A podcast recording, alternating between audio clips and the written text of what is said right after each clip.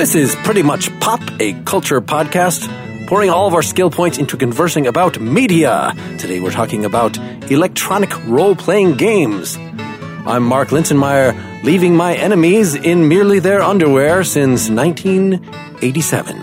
I'm Erica Spyres, and like a denizen of Vault 111 waking up from my cryogenic slumber, I really have no idea what's going on. I'm Brian Hirt, and I have a sad announcement to make. Warrior shot the food. And I'm Tyler Hislop, and I'm pretty sure I've somehow acquired amnesia. Cue the outlandishly deep and detailed character creation screen here. Hey, welcome back, Tyler, our editor. Hey guys. Hey. Good to be back. Good to have you. Welcome back. We had asked you to come on our, our last video game one, but you wisely decided that since we already had a guest for that, we ended up being a very talkative guest that it would have been very hard to fit in the breadth of your experiences. I guess let's kind of go around to, to say what we're bringing to the table here. Tyler, do you want to start us off?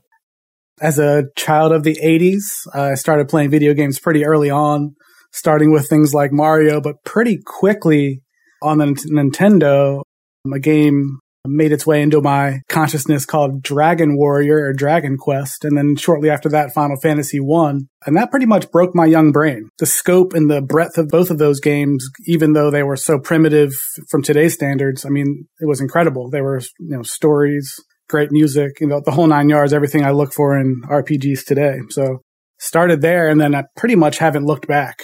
RPGs have been my kind of bread and butter video game wise since I was four or five years old.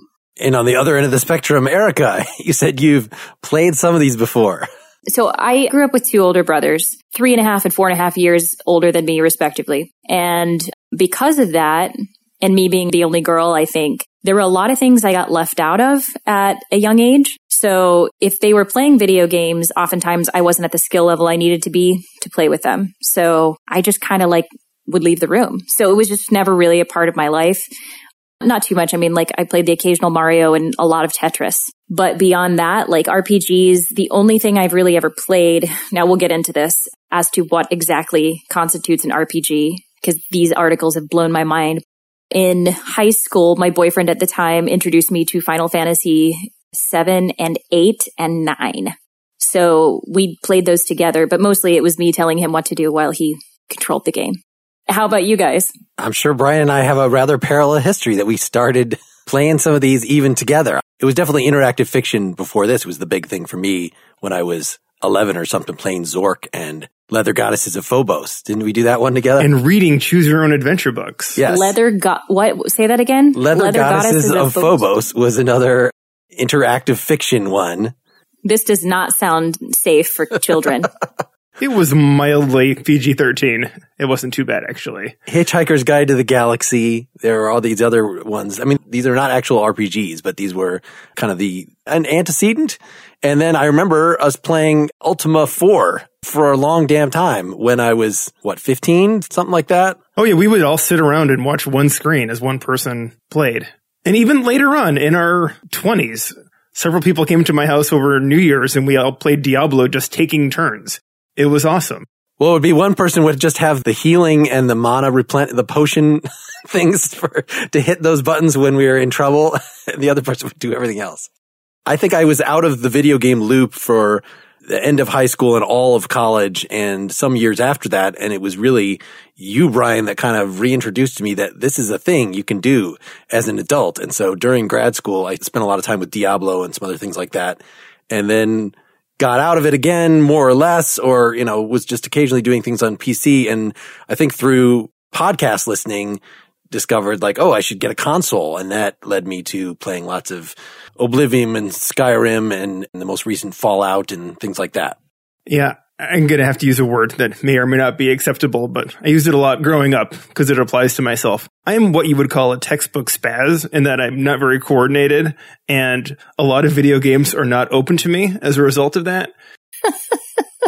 but role playing games tend to be a little bit more forgiving. Either they're really easy, like Diablo, or there's no combat, or when there is combat, there are a lot of crutches, like the newer Fallout games that really provide you the ability to take your time and think through it. So that's why those games have really appealed to me over the years. Speaking of Diablo, I did actually appear in PC Gamer magazine. They had a poll about what your favorite video game is and why. And I, I filled in my little card, like physically mailed it in and it says, and they printed it and it was, I think, number two on their list and it was Diablo. And I said that it sucked me back into the fold after years of wondering with my name. And I think I realized later on they may have thought I was the other Brian Hirt, which was this guy in Ohio who created a PC game database so they probably just figured I was that Brian Hirt and not my own Brian Hirt. But so be it. I was in there. So should we introduce you on all our video game episodes as not that Brian Hirt? He's not that Brian Hirt. We have a lot of things to talk about here, but I want to talk about the thing that I still am not understanding. You should have heard the conversations I was having with my husband about this. And I was being like, yeah, yeah, well, what about this game? This is an RPG, right? And he's like, no, that's not an RPG. And then like, I was like, well, this one, no, that's not an RPG. Okay. So lots of stuff that I thought was constituted a, an RPG. He didn't think of as an RPG. But then we read this article from Medium by Sam Liberty. Doesn't that sound like a made up name? What are role playing games even? How are they that? Exploring a genre that might not exist. And he sets out some definitions as to what an RPG is. And he goes into not just video games. In particular, he talks mostly about how a true RPG is more of a tabletop experience. But then he talks about LARPing a little bit and video games themselves. And then he ends up kind of taking it back and saying, like, we don't really know, basically, right? Did you guys check this out? Like, it's hard to define really what it is because there are so many elements of RPGs and other games that are popular. So what are we even talking about today? Yeah, I guess we got to take this back to what actual tabletop role playing games are. Does anybody else? I've been in through my in laws, uh, adult Pathfinder, which is a D and D offshoot for like a dozen plus years now, like a couple campaigns over that time.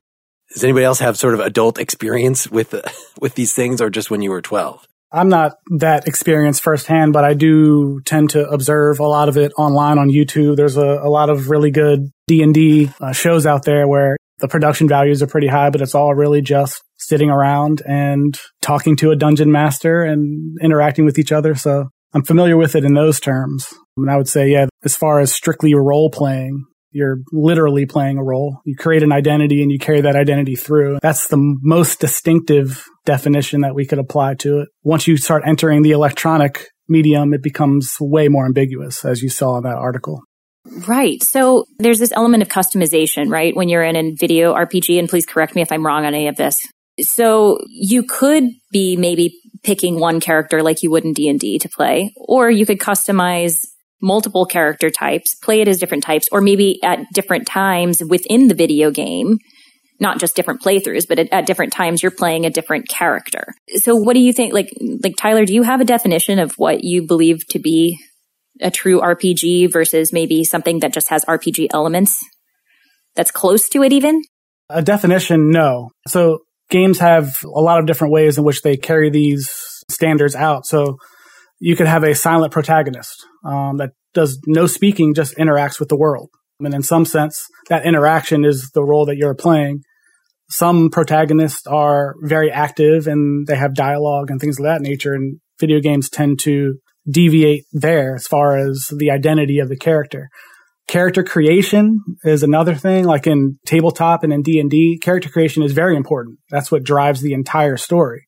Kind of like my intro kind of indicated, character creation in a lot of video games is pretty much meaningless, pointless. Like they'll have you set sliders for the length of your legs and your hair color and your eyes and your eye color and things of that. I mean, they're inconsequential insofar as the particulars of the story or their narrative, but that's when the definition starts to twist because if you're playing the role and you want your avatar to represent something, you can choose elements of that identity and then carry that forward. And the Medium article also brought that up where you're inclined to feel some sort of connection to your character, whether or not it's deliberately a role play in the strictest sense or not. It seems like it's almost the reverse. It's not you pretending, sitting there pretending to be a wizard, but it's you making your wizard look more or less like you. If you, if you want to take that, and at least according to that one article, that that makes you feel more connection to the game. What do you, when you guys create characters, I think it might have been Brian that got me on the, Brian, every character you created was a woman. Yeah, that's me too. just to screw with things. And now I tend to do that or I tend to do pick some skin tone that's not mine. Really, I try to make the most ridiculous looking character that I can often. Like, can I get hair that is giant? That waves around so just so that when this character is running around, it's just going to look funny to me. There's nothing to do with identifying with the character. I think how this manifests in tabletop gaming versus video gaming is really different. I see them as almost completely different things. And I, I, do have quite a bit of experience doing tabletop gaming as an adult, both as a DM and as a player. So as a, the DM is the dungeon master who runs the game. I feel like, yeah, you're right, Tyler. The decisions you make are totally superficial, largely. Maybe if you play different races in some games, it will change how you're treated or choose different backgrounds.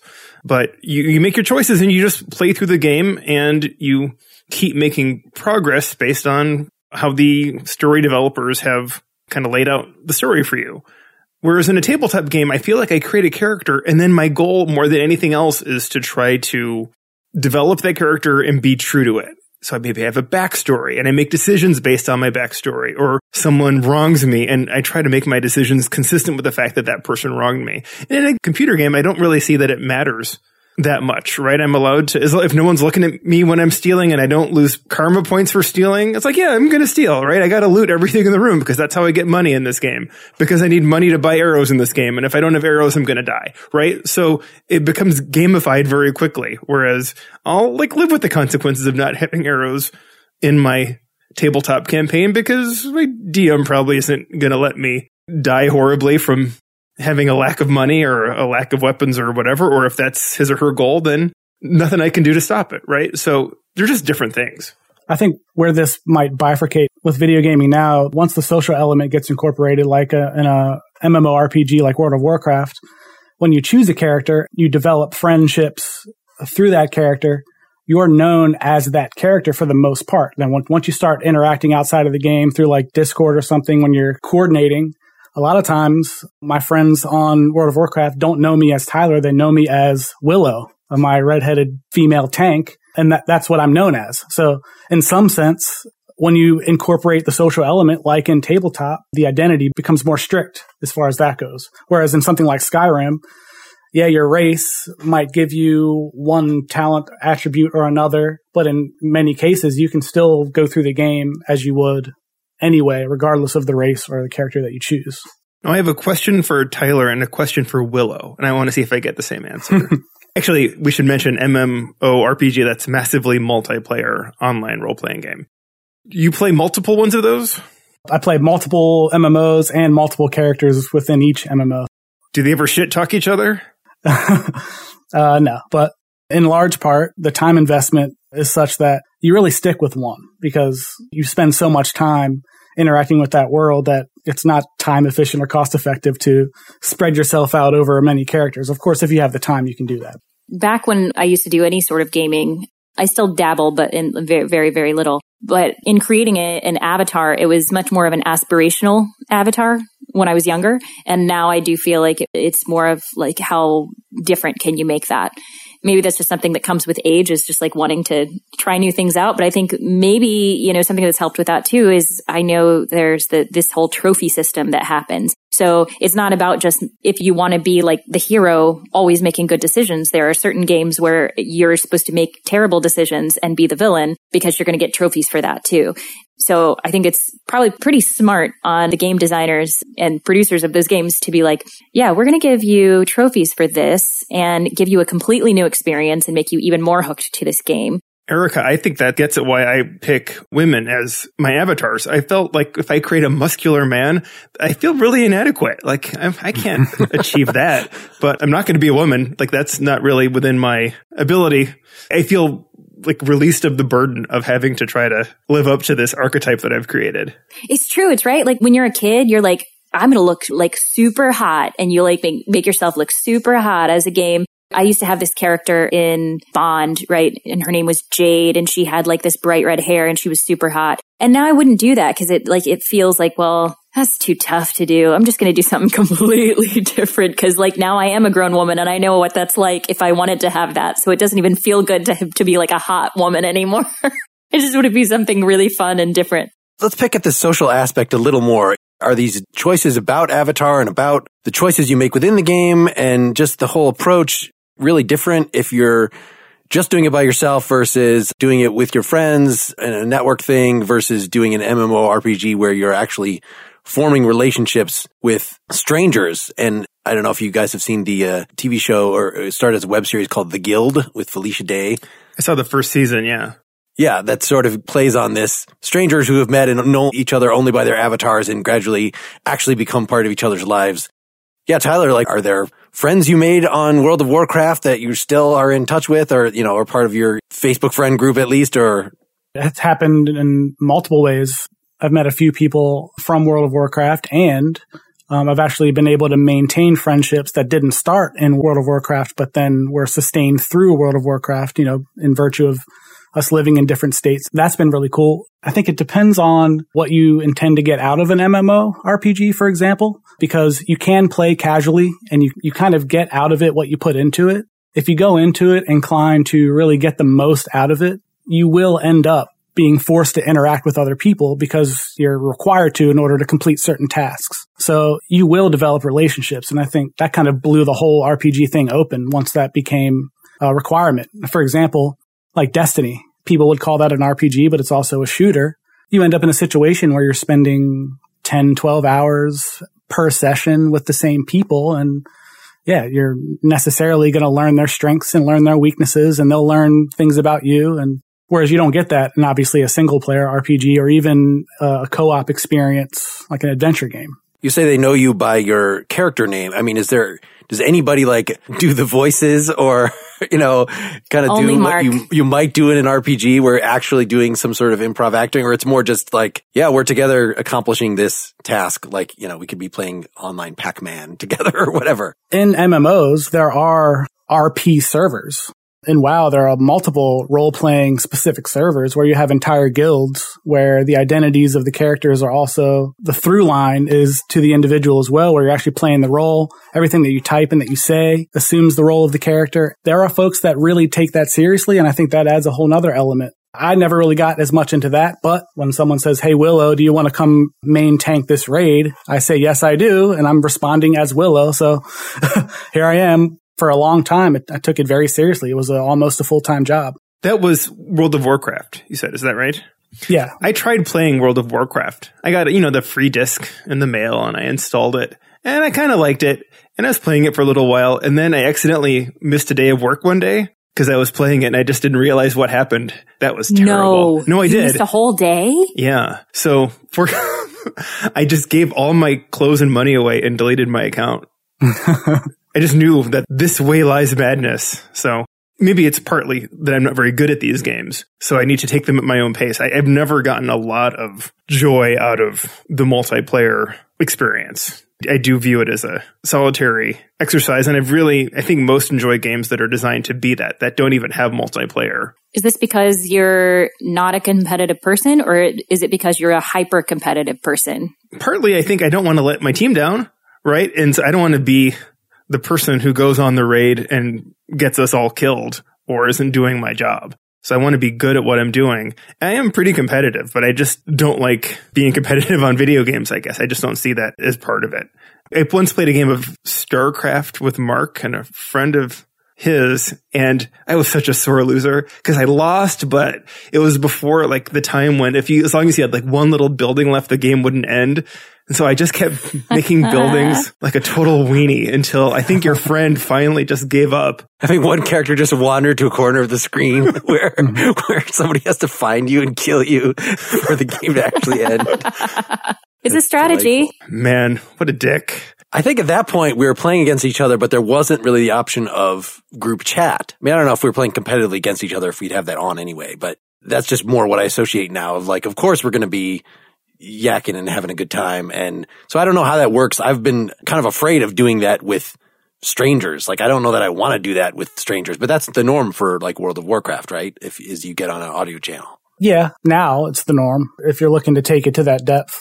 Is it more about crafting your own type of story in a World of Warcraft or do they guide you on a story? Both, but primarily you're guided, but the branches and the amount of quests and quest paths that you can go on are so varied that every time you play, you can take a different path. Now you can go through the main storyline or you can avoid all quests and just level up your character and become a crafting master. There are some ways in which you can play a role. Like some players will just create a business where the, all they'll do is mine and craft and use the auction house to make a lot of gold. You can play an economic type game. Some games will actually introduce the mechanics of the mentorship where you have a tag above your head that says, Hey, I'm willing to help new players. And you can play that role. There are a lot of different ways that you can engage in MMOs in particular. But like Brian was saying, a single player experience where you have a more or less a linear narrative path. I think that's still a valid or a legitimate form of RPG, even though it's either directed in such a way that you're on rails and you have to go down this path, or it's open world and you can still carve your way through it, but more or less you're using guideposts to take you through the game. And that's still as much of a, a legitimate role playing experience, in my opinion. Yeah. Okay. So we played Horizon Zero Dawn last year, which it was a great game and reviewed very well, but also just like a lot of fun and a great story, I thought. When I mentioned that to my husband, he's like, no, no, no, that's not an RPG. And he was explaining to me why. I called him up when I read this. I was like, the main picture on this is Horizon Zero Dawn. And this goes back to that Medium article. And some people would consider that to be an RPG. Now, why exactly that would be or wouldn't be, I'm still unsure. There is some, a little bit of customization, but not in the way that you get in so many other RPGs. It leads you down a path, but there is a sense of an open world. So you can do extra, like you can do whatever quests you decide to, that you want to do. But I personally like that kind of thing where it's more guided and you have more of a complete story and an end point to it. I can see why that wouldn't be as fun for some people because they want that experience to like live on forever, like Skyrim or something. Quick vote, yes or no on Horizon Zero Dawn role playing game. Yes or no? Yes. No idea. Brian? I say yes for sure. Oh. Erica, vote. vote? Oh God. Originally I thought it was, and I think the reason I thought it was is I haven't played a lot of RPGs and it reminded me of the experience that Final Fantasy VIII was. Not exactly, but in the same idea of we have like a storyline we're going towards, we have quests on the side. So I don't know the exact answer, but I thought it was a lot of folks make the distinction based on gameplay mechanics in particular. So a lot of early RPGs are menu based and turn based where you make a selection and a character performs an action. Once it became a direct action, you know, button press to action paradigm shift where you're out on the combat field and you're shooting and or swinging a sword a la Skyrim.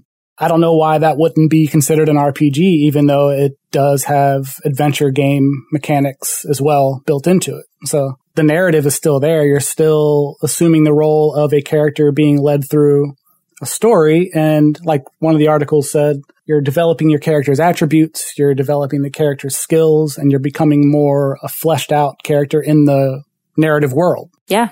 All right, I'm going to just grind this discussion to a halt for a sponsor break. Given how busy your schedule probably is, staying creative is easier said than done. You can build, fuel, and expand your creative fire with Skillshare, an online learning community for the creator in all of us. They've got thousands of classes in creative writing, in music, photography, graphic design, illustration, web development, marketing, you name it, they've got it. And their classes are on demand so you can learn at your own pace. I'm very excited about filling in some of my technique gaps in finger picking guitar, there's an interesting looking one on taking pro photos with your iPhone, which I'm terrible at. There are several classes on improving your productivity. And it's not just a series of videos. You are encouraged to reach out to the instructors. There's a community of learners. I was looking at some of the creative writing stuff. People upload their projects for other students to look at if you want. The classes are really high quality and you can tailor what you're learning to exactly what's going to push you to the next level in creating things you love. So join the millions of students already learning on Skillshare and get two months free when you sign up at Skillshare.com slash pretty. That's two whole months of unlimited access to thousands of classes for free. Get started today by heading to Skillshare.com slash pretty to sign up. That's Skillshare.com slash pretty. Now let's get back to it. One of the things I could see possibly working against Horizon Zero Dawn compared with, say, Oblivion is you don't get to pick your character. You're locked into Aloy, was that her name? And once you start with her, you can make some choices, but you're stuck with her backstory and even her secret backstory that gets revealed throughout the game. But I still feel like you are in control of her enough and in control of your experience enough that it still feels like an RPG to me. I, have got to say these, all these definitions and what it is and what it isn't, I still feel like we're back to Jacobellis versus Ohio, the definition of pornography. I know it when I see it. So yeah. I feel like, um, and that was in the 60s, right? So, you know, it applies to this. I feel like if you can go with a classic definition and start tweaking some things, you still have an RPG. If you change everything, maybe you don't anymore. Like Final Fantasy, for example, they're considered quintessential RPGs, but you are given the main character and you're leading that main character through. So, but again, they have the turn based, menu based, go to item shops, get equipment, things of that yeah. nature that have some of the RPG conventions. Yeah. I mean, the definition is going to break open as soon as you start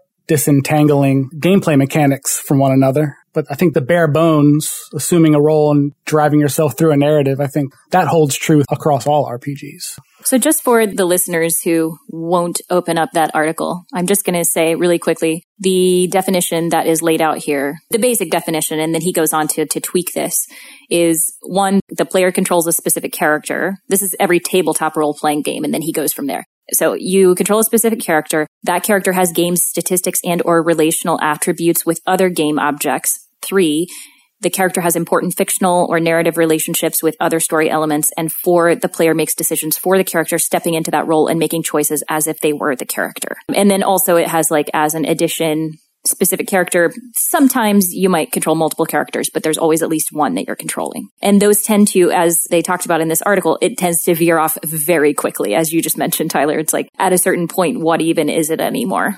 So I feel like a lot of the you know, especially if you're going to put a lot of energy into making your visuals look amazing and great voice acting is really kind of like a long movie that it's guiding you through. And yes, you have a choice to go to this area first and then this area or go back to this area. You have some choices, but ultimately you're getting toward one ending or maybe they'll have two or three endings, but like the vast majority of the game is going to be the same thing virtually every playthrough. You know, maybe you choose to upgrade a certain skill tree in one and a certain skill tree in another, but it's basically a piece of fiction such as it is. Hopefully, probably wouldn't have enough plot to support like an actual, even a short story and then you're just slotted into that. So I guess that's the idea is that it looks like you're making choices you know, you feel like you're making choices. I can go left. I can go right here. I can choose when to push fire or whatever. But, uh, ultimately it doesn't make that much difference to the story because they want to show you the thing that they planned. It's not like a tabletop RPG where you could just say, screw this and just make all your dungeon master's preparation for naught by. No, but you see, Mark, that's where they're the exact opposite because you're in a computer game and you can't break it. So you try to see what the limits are of what you can do that you're not supposed to because they're going to get you back on track. Where in a tabletop game, there's this social contract that you can't do anything too different from what your dungeon master had planned or, or you're done for the day. Right? Well, we're all going home. Like, all right, well then you're all going home because I have nothing planned. I have nothing to do if you're ever going to go back to your hut and you're, you know, going to make crossbows all day. So, I mean, I feel like the dynamic is reversed between these two things. You know that that Key and Peele sketch of a guy trying to run the his D and D game, and his cousin is there, who's all street and just like we're gonna go in the bar and we're gonna get some titties and we're gonna make titties come from the sky and just like just derail any sense. It's finally that you know the dungeon masters leaves. Just like continue yourselves. Right. The players are going to do that enough on accident anyway in a tabletop game, key in on the wrong thing and just totally let the dungeon master down without trying to. To keep relevant and today, I have a question for you because this week I do know that Death Stranding is coming out. Are you excited? Is this an RPG? Is it not an RPG? Is it a stealth player game? Like what it like? we know it's an open world game. It looks really weird and exciting. How much experience do you guys have with the Metal Gear Solid series that Kojima? Not at all.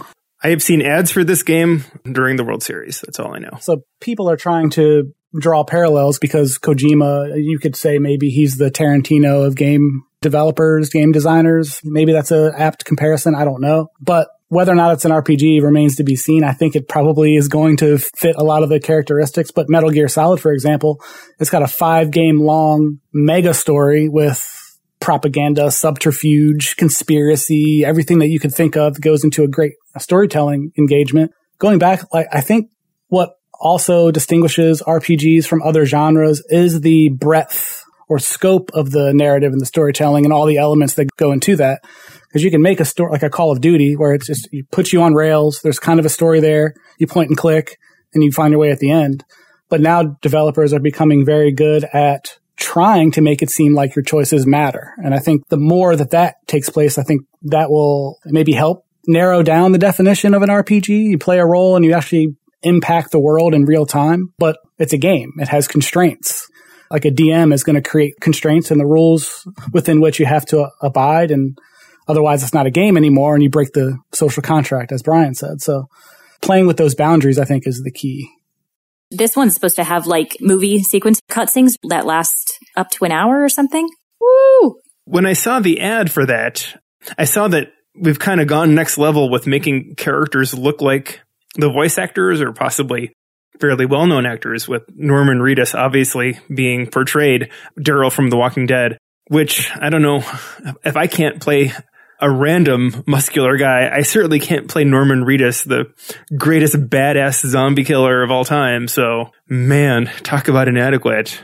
The notion of turning games into hybrid cinematic experience as well. It's becoming more possible to make those two things kind of clash. And that's why I love gaming and specifically RPG development so much. It's so fascinating because you really can bring in all the artistic elements. And then, of course, then you have the added interactivity of the player. So you're not just passively observing the movie, you're part of the movie. And again, you're playing that role, even if that role is putting you on rails and you're meant to end up at point Z. You still have to make the choices and do it effectively to get to point Z you know, the music, the cinematography, the graphics, the narrative, the storytelling, all that goes into it.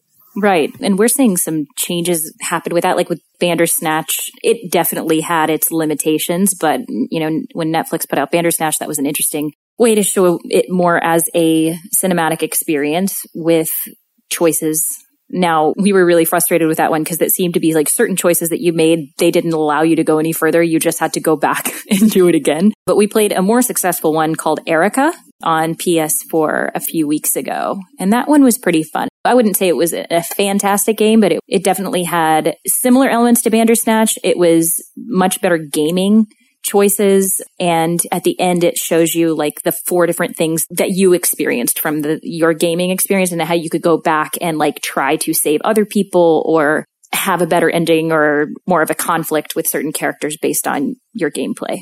I think the only console game I've played since summer is this one called Sakura's Sacrifice that I just looked up you know, what is cheap and very well rated. And that is very linear and very well made, you know, a small development team. So they really couldn't make it a giant open world. It really is get to the end, but it's well directed and a good plot. And so I, you know, I appreciate the kind of thing that's basically a movie you know, that you can make choices in and you obviously have to solve puzzles. You have to beat the win of the combats and there are different every time you die, your arm gets a little more diseased. And I guess if it gets all the way up to your brain, then the game is over. So things like that that make it, it's going to be different for different gameplays. I just think that's a fundamentally different thing than an RPG. Even if you're asked to be in this character's shoes and it's more interactive, still the game is doing 75% of the work. And if you're saying that like this new one, Death Strand is going to interrupt with an hour long cutscene, that is no longer even interacting. That's a movie experience or a very long movie experience. That's interesting that you mentioned dying in games, Mark, because that's a, another real big difference between tabletop RPGs and I guess most video games. Maybe unless you're playing, well, I'm thinking of single player games, but if you're playing, unless you're in some sort of hardcore mode, typically you can make your mistakes and you die and then you're, you come back to some earlier save or maybe you lose a little bit of your stuff, but you keep on going. Tyler, maybe this is, I'm sure this is much more true in these multiplayer games where when you die, there are greater consequences, but I assume your character isn't lost forever. Is that, am I right on that front? Yeah, you're right. The consequences can be pretty dire. Like you die, therefore the whole raid comes to a collapse and everyone's wasted six hours of their time or whatever. So, but yeah. But there's not the total party wipe that you get playing a tabletop game, right? Right. Where you've all died, no one has healing, and you're just done. There's no idea that, oh no, we're going to just roll back time six hours and you get to keep going. I mean, I have a friend who he's kind of a joker and he kind of just blurts things out, not even thinking them. And I got to the point as a DM where I said, I'm going to flip a coin. And if it, you know, if it comes up heads, you actually do that thing whether you're joking or not. So when you see a little girl and I punch her in the face, all right, let's get up. Oh no, I don't, I don't. Well, we'll see if you do. And occasionally he does punch her in the face. A will save, impulse control. that's, I guess that's what it is. That's exactly right. that brings to mind the RNG elements of like a like a dice roll type tabletop game and the the random number generator elements that create that chaos that can lead the story down many branching paths, like a skill roll or something. Like if you have a thief and by and large, the thief should be pretty successful at picking pockets, but say the village is also getting raided at the same time. So the thief is then required to roll skill and then they fail at pickpocketing and they get caught and they get thrown in jail. That sort of thing is kind of hard to program unless the world is riddled with that RNG stuff. And in which case the linearity of the narrative takes a hit. So there's compromises that you have to make as a game developer to keep the narrative moving forward. Those constraints can make it difficult to make an RPG open ended enough to seem like a tabletop game. Do we have a, a general sort of consensus that do you prefer, as far as RPGs go, a more linear to a sandbox or as much of both as possible? Or what makes it a, a better RPG experience? I'd be interested to know individually what that answer is, but also what tends to be the trend with reviews. Do they tend to like one versus the other?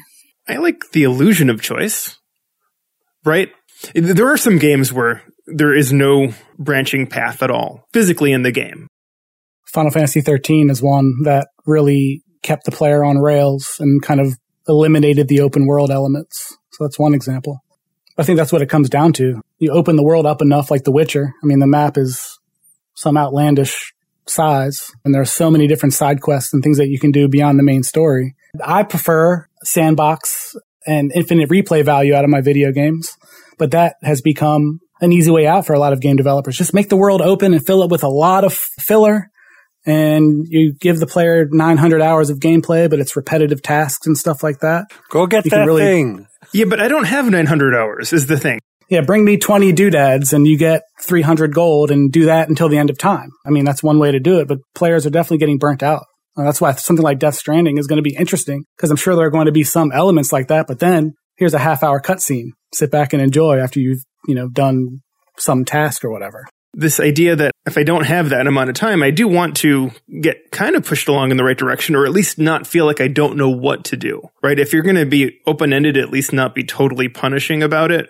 Or I feel like, yeah, I'm just kind of in this room now for an hour. And if I have to go online, I know I'm not going to enjoy it as much to get clues. I feel like that has became very clear to me as the internet started being a thing where you could go to get guidance is always made it less rewarding. If I had to go find a solution somewhere, I would just much rather stumble around and get it on my own or just say to hell with it. In comparing this to television, you have some shows that have a story arc that is just one episode. You have your episodic stuff. And then you have some that has just a long, long story arc. And then you have some that are somewhere in between. For video games, the ones that like push you along, it feels more like you have a long story arc. It's like those TV shows. But then you have the ones, like you say, that are more sandbox, open world. You can play it for years. That's like the opposite of an episodic it's on a completely other field. It's like, I'm going to create my own world. I want to be super interactive. It's not something I'm just doing passively. I'm invested in this world. That's interesting. And it's something I don't really find in television and film. Maybe in a way you could say you do with big genres like Star Wars and Star Trek and people have found ways to create fan fiction and, and dedicate their lives to that type of thing. But in general, it's very different from television. And I think that's partially why I've not gotten into gaming like some people do, because I don't also, like Brian, I don't want that full on commitment. And if I'm going to do a game, I want it to be more like a movie. So you'd rather just get through it. Whereas I, like even reading a choose your own adventure, I would fold down the pages or keep my fingers in the pages to like try to read all the endings. I just want to get the result, the creative result of what the programmers put in there. So I don't want there to be fundamentally different things, whole big chunks of the game that I didn't get to experience. I want to just, it would be nice to just play through it and kind of get most of what was on offer. A good example of having kind of both of those kind of dynamics in a single game, like in an MMO, you're required to create a relatively cohesive social group. And you can even gamify that where like my friend has a guild in Final Fantasy 14, which is an MMO in that series. He's the lieutenant and you have a king and you have a court and you have a board of directors and there's a game within a game there where you're managing personnel and you're setting up the characters' estates and you're doing all that stuff. Within that realm, you could have really like going back to what Erica said, TV shows that might be episodic, they're driven from the top down, whereas RPGs and open world games, the episodes are player generated, episodic in that nature. Like today, I'm going to play for an hour and achieve this task. And then tomorrow, I'm going to play for an hour and achieve that task. If the game's open ended enough, that can be pretty fun. And Erica, I feel like single player games can be episodic as well. If you sit down to say, well, today I'm going to advance the quest, or today I'm going to really mine and craft and get the stuff done that I need to get done. And yeah, it's not HBO or anything, but in your mind, because it's participatory, it rewards your brain in its own ways, even though not as a viewer. Anyone watching it would be like, what are you doing, man? What are you doing with your time? I see the appeal of it. It's not as appealing for me, but I see the appeal of wanting to craft something and have something that's your own. And we don't build things in life as much as we used to and it's a way of creating something. It, maybe that's the reason why it's generally, you know, now definitely a lot more women, but it's been such a largely male dominated field for so long. Maybe it goes back to something of the idea of creating something. And, you know, women generally can have children and men can't. So they, you know, they tend to build and create things. Maybe women are more into it now because they're not having as many babies too, and they want to create things that are not babies. I don't know. That's awesome. Is there going to be a, a, baby building RPG game? Does that exist?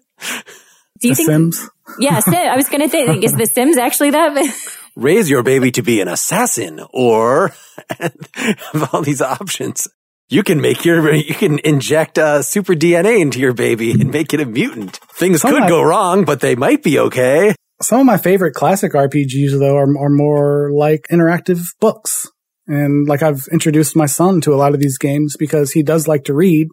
We'll just sit back. He'll read all the dialogue and I'll navigate through. And at that point, it is like reading a video book.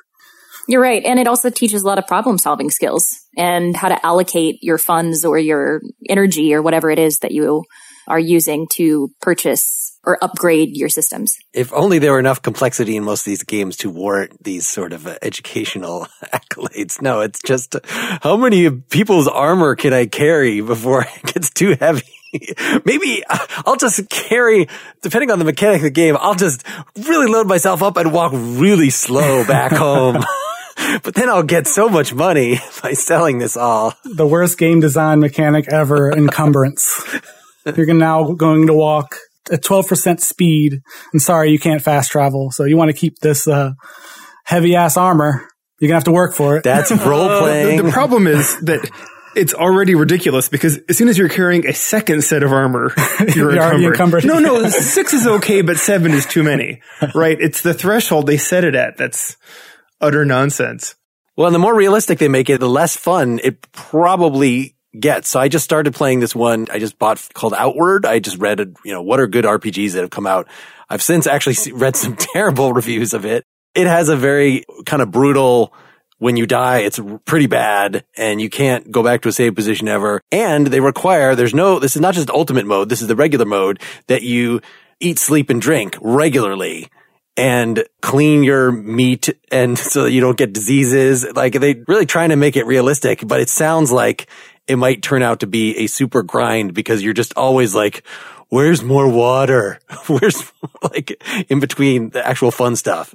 There are so many examples of games like that now, like DayZ and Rust, where it is permadeath and you have survival elements and looting and crafting and building. Yeah, I mean, the possibilities are now, especially with server based play and you can get a thousand people on one server and have the interactivity there so many awesome games out there and not enough time to play them, which is terrible. It's a terrible tragedy. Any special anecdotes of particular role playing experience that was, this is what this kind of game is for? Any highlights or favorites that we want to hit before we get out of here? Yeah, I have one. This is actually Fallout 4 that came to mind for that question mark.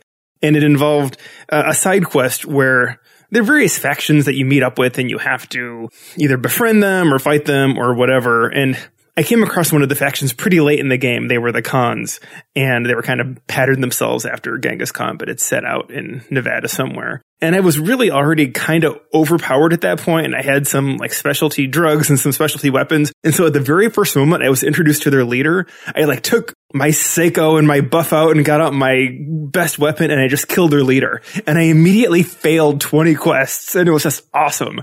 Like the computer just kept telling me, you failed this quest, you failed this quest, you failed this quest. and it was so memorable and probably lost some game time I could have enjoyed, but you know, I kept, it was really, I lost a bunch of side quests and I get to keep going, but I really feel like I beat that game in a certain way that I wouldn't have beaten it if I had to go do all of these things. And then I just kept coming across these Khans later on that were just wandering around aimlessly. like it was really excellent. I still think of that moment fondly. I think that's in Fallout New Vegas. Yeah. I like to think of you just like running into these Khans as in like Wrath of Khan. just like beautiful chests. And yelling, Khan! And open shirts. Khan! Shaking fists. Tyler, you have the greatest store of, of experience here? Anything come to mind? The most, I say, memorable experience for me was when I was really playing WoW, World of Warcraft. I mentioned it was a full-time job at one point. I was the main tank and the tank leader. So both in and out of the game, I was coordinating the efforts of all the tanks, helping them gather their gear, and then leading the charge into battle at the same time. So the responsibility to keep the group successful so far, nothing in gaming has been able to duplicate that experience. Um, I'm waiting for it. I mean, there are a lot of really great games that I've played, Final Fantasy Tactics and some other games that I would consider Final Fantasy VI, some of the greater games that I've ever played, but nothing has re- been able to really replicate that experience of having playing such an integral role for other people's success. Now, when you called it a job, was it a paying job or was this just a full time enterprise? No, no, I paid for. Okay. I paid to have that job. Very good. It was, uh, yeah, negative feedback loop in, in some sense. I think my best RPG experiences, and we haven't really talked about this era yet, are the older ones. And of course, back to playing Ultima 4 with friends as a kid, but just as an adult, the original Fallout and Fallout 2, which really look nothing like Fallout 3 and 4, which are these immersive 3D things. These were top down RPGs where your character walks up to a door. The door is just a thing on the screen next to it. And it's just, I don't know. I have a special love for the old kind of RPG of walking around and getting involved in these maybe during the dialogue, like somebody's face would appear on the screen. You'd actually be looking at something, but otherwise it's just little guys in the screen. It's, it's not about realism. It's not about identifying with the character. It's something else. It's nice game design and, you know, a good sense of humor. Did you play the Baldur's Gate games and I had Baldur's Gate. I actually didn't do much of that at all. I, there was something about, you know, I don't know if it was just the moment that I was playing it that I was doing other things or not that into video games or whatever. But, uh, yeah, that one and like Neverwinter Nights, you know, I owned them and I played them a little, but like never made the deep dive into them that I did with, say, Diablo or, uh, the Dark Souls stuff more recently or things like that. Oh, we didn't even touch on Dark Souls. That's the podcast in and of itself right there. Action games. Yes. I sent Brian Dark Souls 2 just to torture him at some point. If you're a spaz. Man, I was so mad at you for that tricked me into playing that game. What about you, Erica? Every game needs to end with a good ending credit song. So I'm going to leave you with one of my best RPG experiences, but just through its theme song. My last night here for you. Same old songs, just once more. Do you remember this? My last night here with you. Maybe yes, maybe no. I kind of liked it your way. How you shyly placed your eyes on me. Did you ever know that I had mine on you? Wow, that was awesome, Erica. Thanks, guys. That certainly made me cry when I came across that initially. I cried for sure. Oh, me too. I totally cried during that. And that was one of the only things that, let's I guess Last of Us, I have a t-shirt from that. But Final Fantasy VIII, I had some jewelry from. Yeah. Those Portal games, we wouldn't call those RPGs, right? Because that ending song, I would love to hear. That's just a puzzle gamer, right? I don't know if you'd be, I just wanted you to sing the Aperture Science song. I'll have to learn it. We have footage of my son singing that at, you know, age 12 or whatever. it's Ah. awesome. The whole, the whole song. so long, everybody. Thanks, everyone. Thanks, Tyler. Thanks, Tyler. You're welcome. Absolutely. I'm looking forward to getting on the boards and editing this and getting it done. Yeah, yeah. Until next time. Yes, indeed. All right, bye. Get more Pretty Much Pop at prettymuchpop.com. Get bonus content for every episode, and you get to hear the episodes in advance of everyone else at patreon.com slash prettymuchpop.